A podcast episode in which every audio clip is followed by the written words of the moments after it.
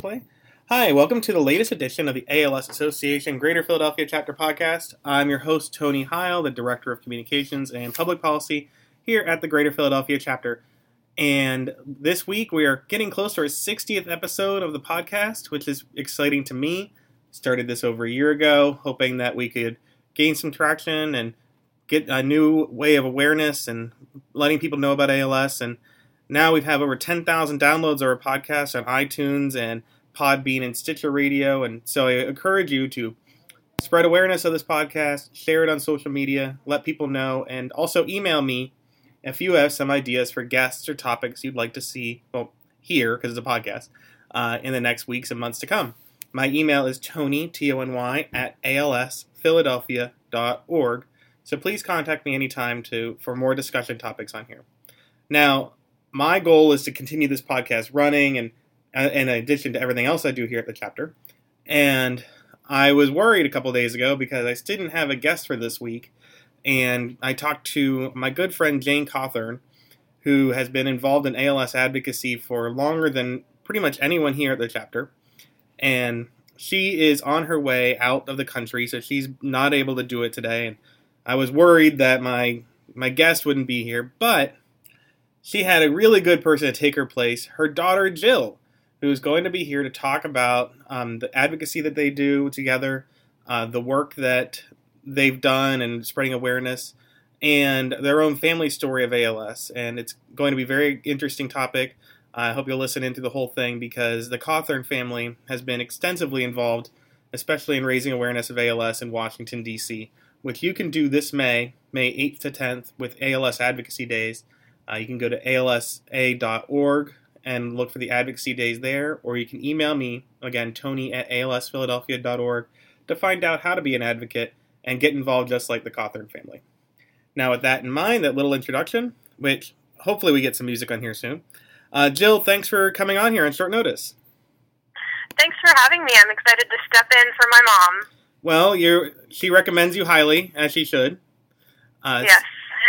so, you know, a lot of people who are listening don't know much about uh, ALS. I mean, they don't know much about the Cawthorn family or, or advocacy in general. So tell me your story. Um, it was your father that had ALS. Yes. Yes, um, he was diagnosed with ALS when I was eight years old. Um, he was an athlete. He'd done a lot of running. He was an avid hiker. Um, and around the summer of 2001, he started getting symptoms of weakness in his legs. Um, he was falling a lot whenever he would be hiking. Um, so we had been attributing his symptoms to back problems. Um, and as most people in the ALS community know, it's very it's a very expensive process to get diagnosed with ALS. We had gotten a referral to the um, Hershey Clinic, and eventually, after a few months, we got the diagnosis and I think that was in November of 2000, 2001, and by August of 2002, he had passed away. Wow, that's a that's very quick. Very, and, yeah, it was very quick. Yeah. And of course, things have improved a bit. Our understanding of ALS and our um, ability to diagnose. But I, from being here for five years, I know that there's still a lot of stories of people who get diagnosed late in the process, and it's a very quick disease, unfortunately. So, so before that, now, how old were you in 2001? I was nine. You were nine. So you mm-hmm. you didn't know anything about any of this, and uh, obviously, um, mm-hmm. and what, what, how did that? How did you guys face it as a family? Because I know your mom Jane, and she's written about how close the family was, and you guys went on a lot of trips together. Um, you did a lot of things uh, every day. Uh, so do you remember what you guys did to face that as a family? Yeah. Um, so as you said, I wasn't really familiar with the disease. I mean, I didn't even know that he was going to pass away until very late in the disease. Um, and it really brought us all together as a family. Um, my sister, she was 21 at the time, and she had moved back home to help my mom take care of him.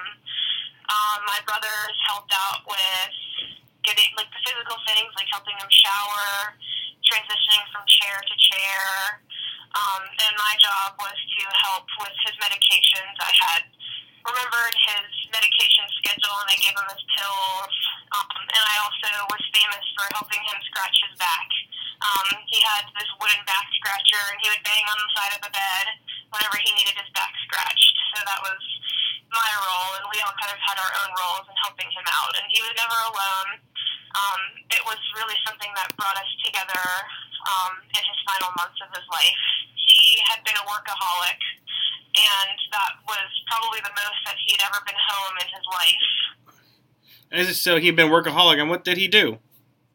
He was a pathologist, um, so he was a physician. He knew the outcome of the disease.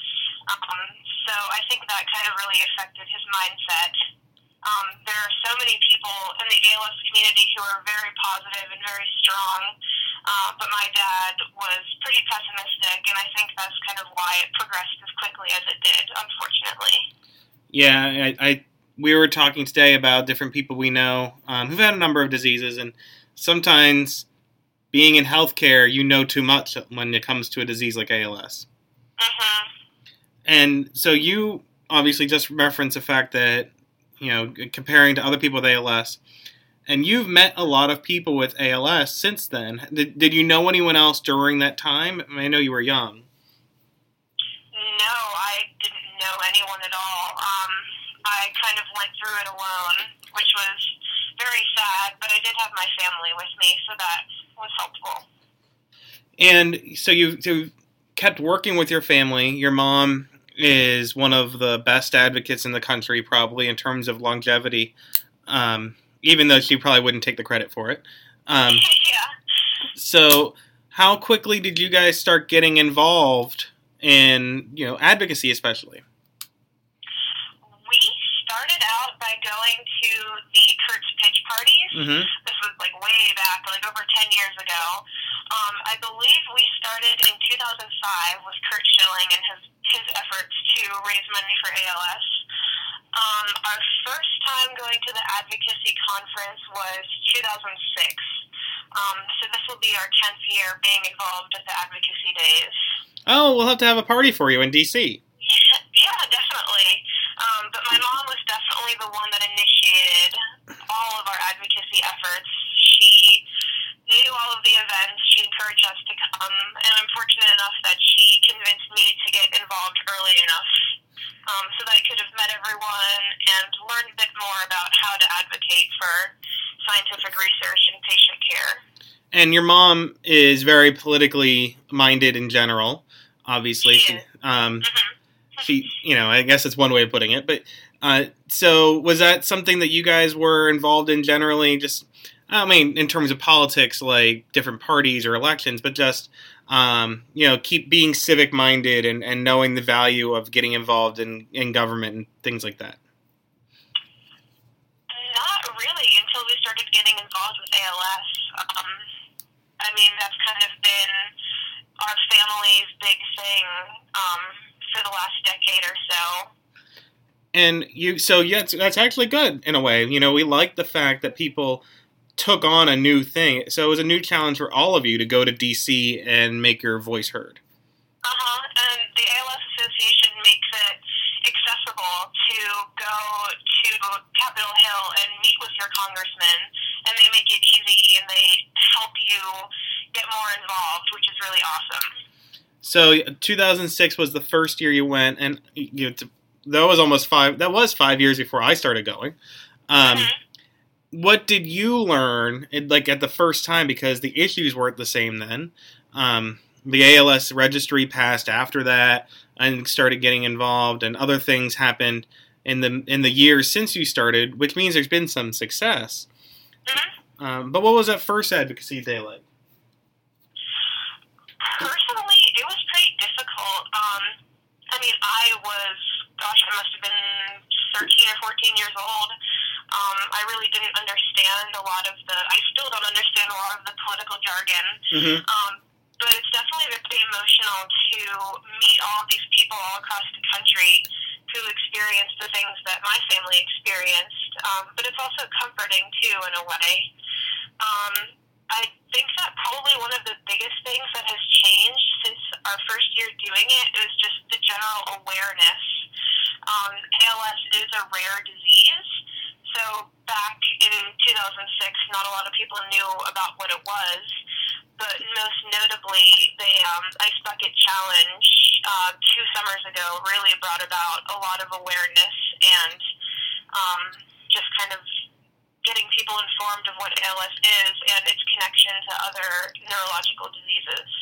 Yeah, you know, I've found we've seen a lot of people who are new to Congress who've never met us before, and they nice people but don't know about ALS, and then other people like your congressman uh, Glenn Thompson up there, way up there, and um, as Joan here would say, Jabipsville, which I don't understand.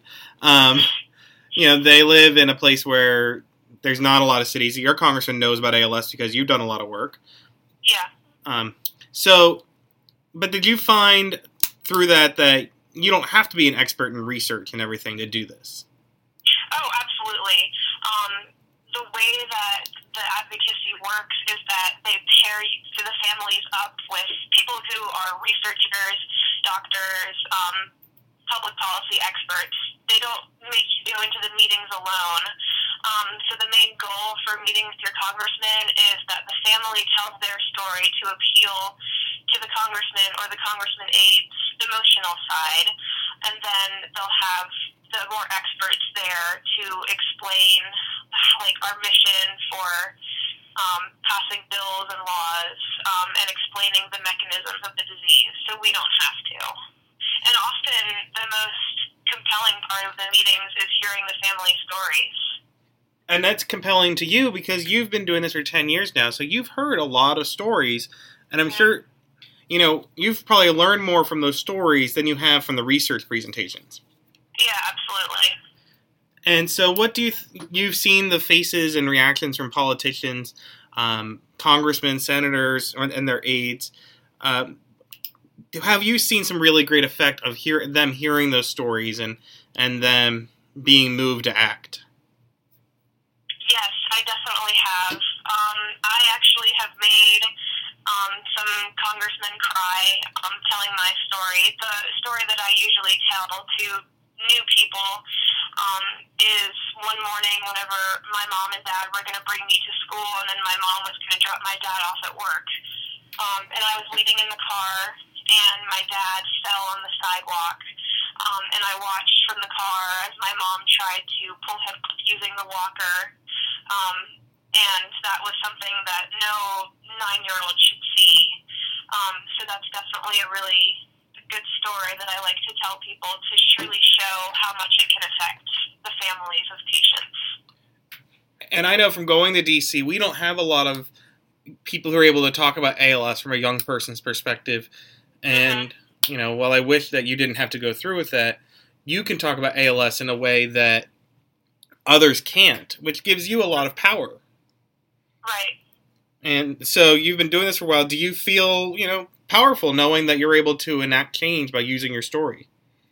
I definitely do, yeah. It's, it's something that I feel really passionate about. It's something that I've enjoyed doing. And it's something that my mom and I do together, and it's a really special thing that we share. Right, and so you guys go a lot, and um, your mom always wants to do more than we ask her to do, which is tough. um, mm-hmm. But so, tell us about a day at Ad- the. Um, tell us about what it goes on when you go to Advocacy Day, because I can explain it from what I know, and I will. but mm-hmm. you know, you go down a day or two before the meetings on the Hill, and you learn things, you meet people. What what what is your experience like going to the whole conference? It's fun now. Um, we usually will check into the hotel, um, and they do like a um, a roll call is what they call it, I believe, where they a person from each chapter um, stands and they talk about the things that their chapter has accomplished since the last advocacy conference um, which is always really interesting to see the kinds of fundraisers that people come up with. Um, and then they'll do a dinner where you get to meet people from your chapter um, and see people that you've met before and kind of reunite.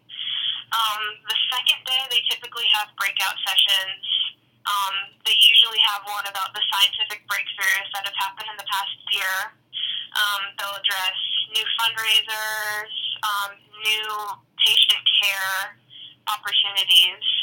Um, and then I think on that second day, they also do the preparation for the Hill, which is kind of like a um, public policy 101. Um, they give you the basics information. Um, they teach you about a typical meeting on Capitol Hill. And then on the third day, you're transported to the Hill and you go into your advocacy.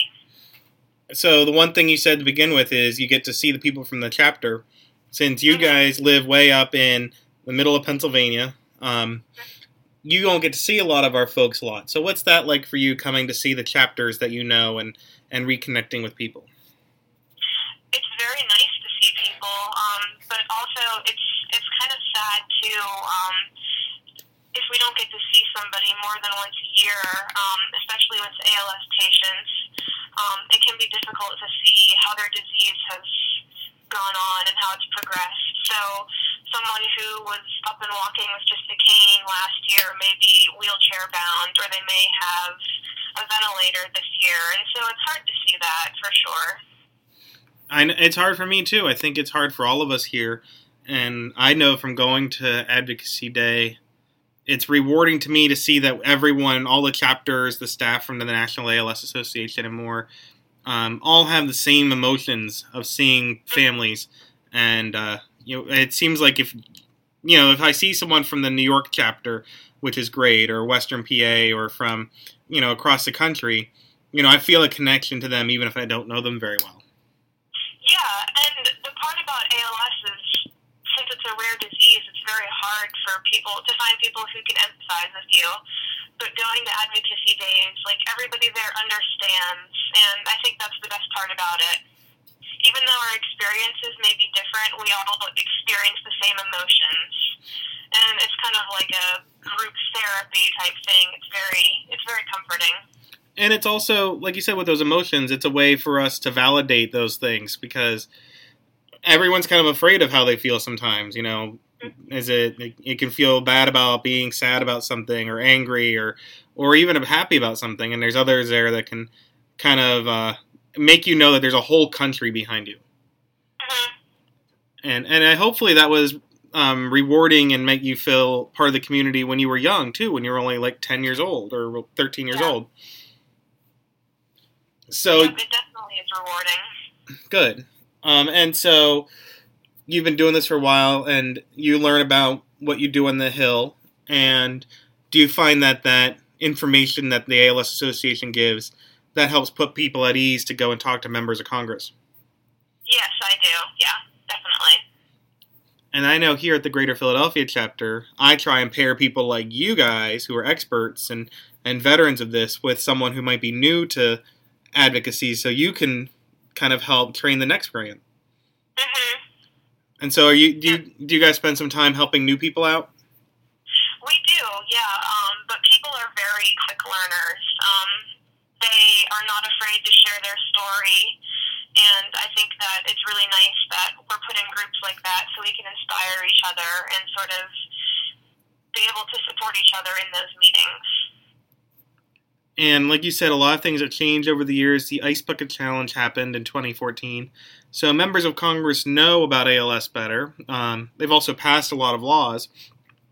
So, do you think that the conversations have gotten easier in your 10 years? Yeah, I do. Um, I mean, as the years have gone on, usually every time we meet with a congressman or a congressman's aide, they'll say, "Oh, I mean, like I knew someone with ALS, but like I, they're very distantly related to me." Um, but now people can relate it to the ice bucket challenge, and so they may be able, like, they may be more familiar with the disease, and we don't have to explain as much to them. Well, that's good because you said you're not an expert on that. Yeah. Um, but you have heard a lot of expert uh, talks at Advocacy Day about what's going on with, um, you know, clinical trials or learning about new genes. Um, do you understand more after going and hearing so much over the years? I do, yeah. I mean, I'm definitely not a scientist. Um, I'm more interested in the patient services side of things, but I do appreciate all of the um, scientific presentations that they give, and they do try to put it into layman's terms so everybody can understand. And so, because you've gone a while, a while doing this, uh, maybe you can help explain some of those things to certain people. Not everything, but I'm sure if someone just learned about the ALS registry for the first time, mm-hmm. you can help that new advocate understand what they need to talk about there. Yeah. So you, you're going again this year. What are you looking forward to at this year's Advocacy Day? I am actually, unfortunately, not going this year. Um, oh, what the heck? This is the first year that I've missed, and actually, we missed 2009. Um, I'm working full time right now, and I don't have the time to take off. Um, but my mom will be there. Um, I think that looking forward to going. Um, I mean, we have friends there that we see every year. It will be hard. Um, we did lose a close friend of ours from the Western PA chapter. Um, so it'll be really difficult for her to kind of adjust to not seeing him this year. Um, but I mean, it's always something that she looks forward to. She likes going and seeing everybody and learning about how she can better her advocacy skills. Well, I know your mom will be a good help to everybody, um, and mm-hmm. she's obviously very good at explaining things to people. Um, have you learned a lot about your mom through doing this? Because you know, I see a lot of families that be- become closer through doing advocacy. Mm-hmm. Yeah, I have. Um, I mean, I always knew that she had a big mouth, but um, I mean, she is very she's very good at advocacy. She knows what she's talking about. She knows all the important um, pieces to bring up. Um, so yeah, I've definitely learned a lot, and more importantly, we have gotten closer. And so you guys, you, you see how good your mom is. Your mom is good at this because she, she and you are willing to tell your story, and your story, I think, does a, makes a bigger impact than the information about how many proteins we found or the cost of something. Mm-hmm. You find that the stories are the really what makes the biggest impact on people, right? Oh, absolutely, yeah. So I think everyone goes into these meetings thinking, I don't know much about the ALS research project at the Department of Defense. I don't know, you know, when they made this change in Social Security. It can be nerve wracking, but everyone's an expert in their own life. So all you have to do is talk about yourself. Right. Yeah, and it gets them to think about, oh gosh, like I can't even imagine if I had to see my sister go through this or my mother. Like it makes it really relatable for them, and I think that's what brings about the greatest change. Right, and and and the members of Congress and their staff, and their staff are often your age, so you can identify with people who are working in Capitol Hill. Right. Yeah. And you've taken a lot of this back back home. I know you've worked with your local congressman and other meetings beyond just in D.C. Right. Mm-hmm. And uh, so that's been rewarding to you, making sure that like now they know who you are. They know the Cawthorns are coming. Yep. Yes, they do. They'll clear their schedules for us well, I I would look forward to that too. So, um, so it's been 15 years since your father passed away. Um, we don't want to wait another 15 years for a cure. Um, mm-hmm. Obviously, we want it tomorrow. But what kinds of things would you like to see achieved through advocacy? Um, whether it's you know more money for the ALS registry or or other kinds of research. Are there any other things that you would like us to take to DC this year? Um, well, as I said, I'm very into the patient services side of things. Um, and so I think that it's important to do everything we can to make everyday life for people with ALS easy. Um, the speech generating devices, um, and paying for all the costs of ALS, like getting a van to transport someone in a wheelchair and chair lifts and stuff like that. Um, so that's something that's really important to me is making everyday life easier and for the families as well. Yeah, and last year we were going around talking about the Steve Gleason Act and making changes to um, Medicare and Medicaid so that people could get their speech generating devices. And as a result of what you guys did, they changed the rules. Yep, exactly. So that's it's always good when you can actually win. Mm-hmm. Absolutely, and the speech generating device important. I mean, with ALS, you you lose your voice. Can't communicate. So being able to have those computers that can help you communicate what you need. I mean, even if it's just like I need a drink of water or I have to go to the bathroom, not being able to communicate is just so cruel. And so I think that's that's what's really important is to make sure that they're able to speak to their loved ones and say I love you and and that type of thing. Well, if there's anything that politicians can understand, it's the need to communicate. That's for sure. Yes. Well, uh, for those listening, um, if you don't understand a lot of what goes on with assistive technology, there is a new campaign going on with the ALS Association and Prize for Life to uh, to challenge people to develop new assistive technology programs and, and devices. And we have a video that came from the ALS Association with a, with a few of our local ALS families from the Philadelphia area. Uh, you can find that on our Facebook page, and uh, we'll send out an email later. But I'll definitely uh, send it to you, Jill, because it's one of the best videos I've seen from the ALS Association. Um, mm-hmm. I mean, I'm a little bit biased because it's how I know the people in it, but uh-huh. um, but one of the people in it is a young girl um, whose father has ALS, and they ask her about how they like her dad having it, and I'm sure that you would appreciate your dad being able to communicate better while he was around. Yeah, absolutely. Well, there's going to be a lot of communicating happening um, this May 8th to 10th uh, in Washington, D.C. And for all of you listening, you can go and, and be an advocate like Jill and her mom, Jane.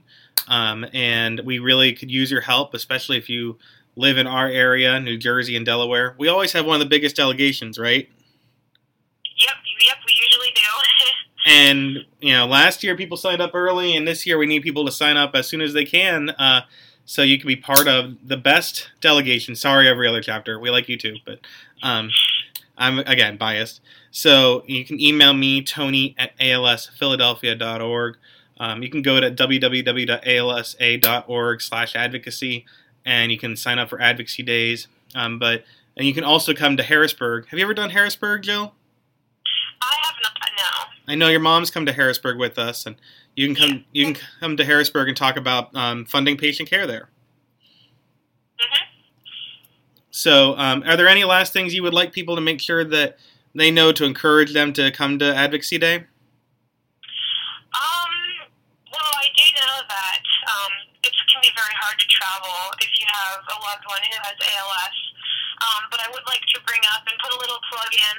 Um, if you can't make it to advocacy days and you want to make a difference in the lives of patients, um, our family does have a named fund through the Philadelphia chapter. It's called the Dad Fund, um, and it helps families with ALS defray the costs of education. We have helped uh, families pay for textbooks, computers, and things like dorm room supplies. Um, so that is definitely something that you can do um, to make a big impact. Well, we appreciate the Dad Fund. We walk by our name funds every day when we walk into the office, and um, when this podcast goes up on Facebook this week, I'll definitely share a link to the Dad Fund as well because that's it's important. It's it's really neat that it wasn't called your dad's name. You want people to remember that he was a dad first and foremost. Mm-hmm, yep, and he was very, very interested in our education, and so that's kind of inspiration for starting that was to help families who have a loved one with ALS be able to pay for educational supplies. Uh, for everyone listening, you know that one, education is important and expensive, um, but two, just like the Cawthorns, ALS doesn't affect one person; it affects an entire family. And you know the, the Dad Fund, the Name Fund program, um, it's been making a difference for a while now, and will continue to help people uh, living with ALS and, and young people who are, you know, living with the impacts of it. Yep, that's right. So, Jill, thanks for coming to share your story with us. Again, we encourage everyone to be like the Cawthorns, at least a little bit like them, and uh, sign up for ALS Advocacy Days in Washington, D.C. We make a big difference, uh, and the Cawthorns know from going there for 10 years that um, we haven't won in terms of defeating ALS, but we've had many victories along the way, and you can be a part of victories this year.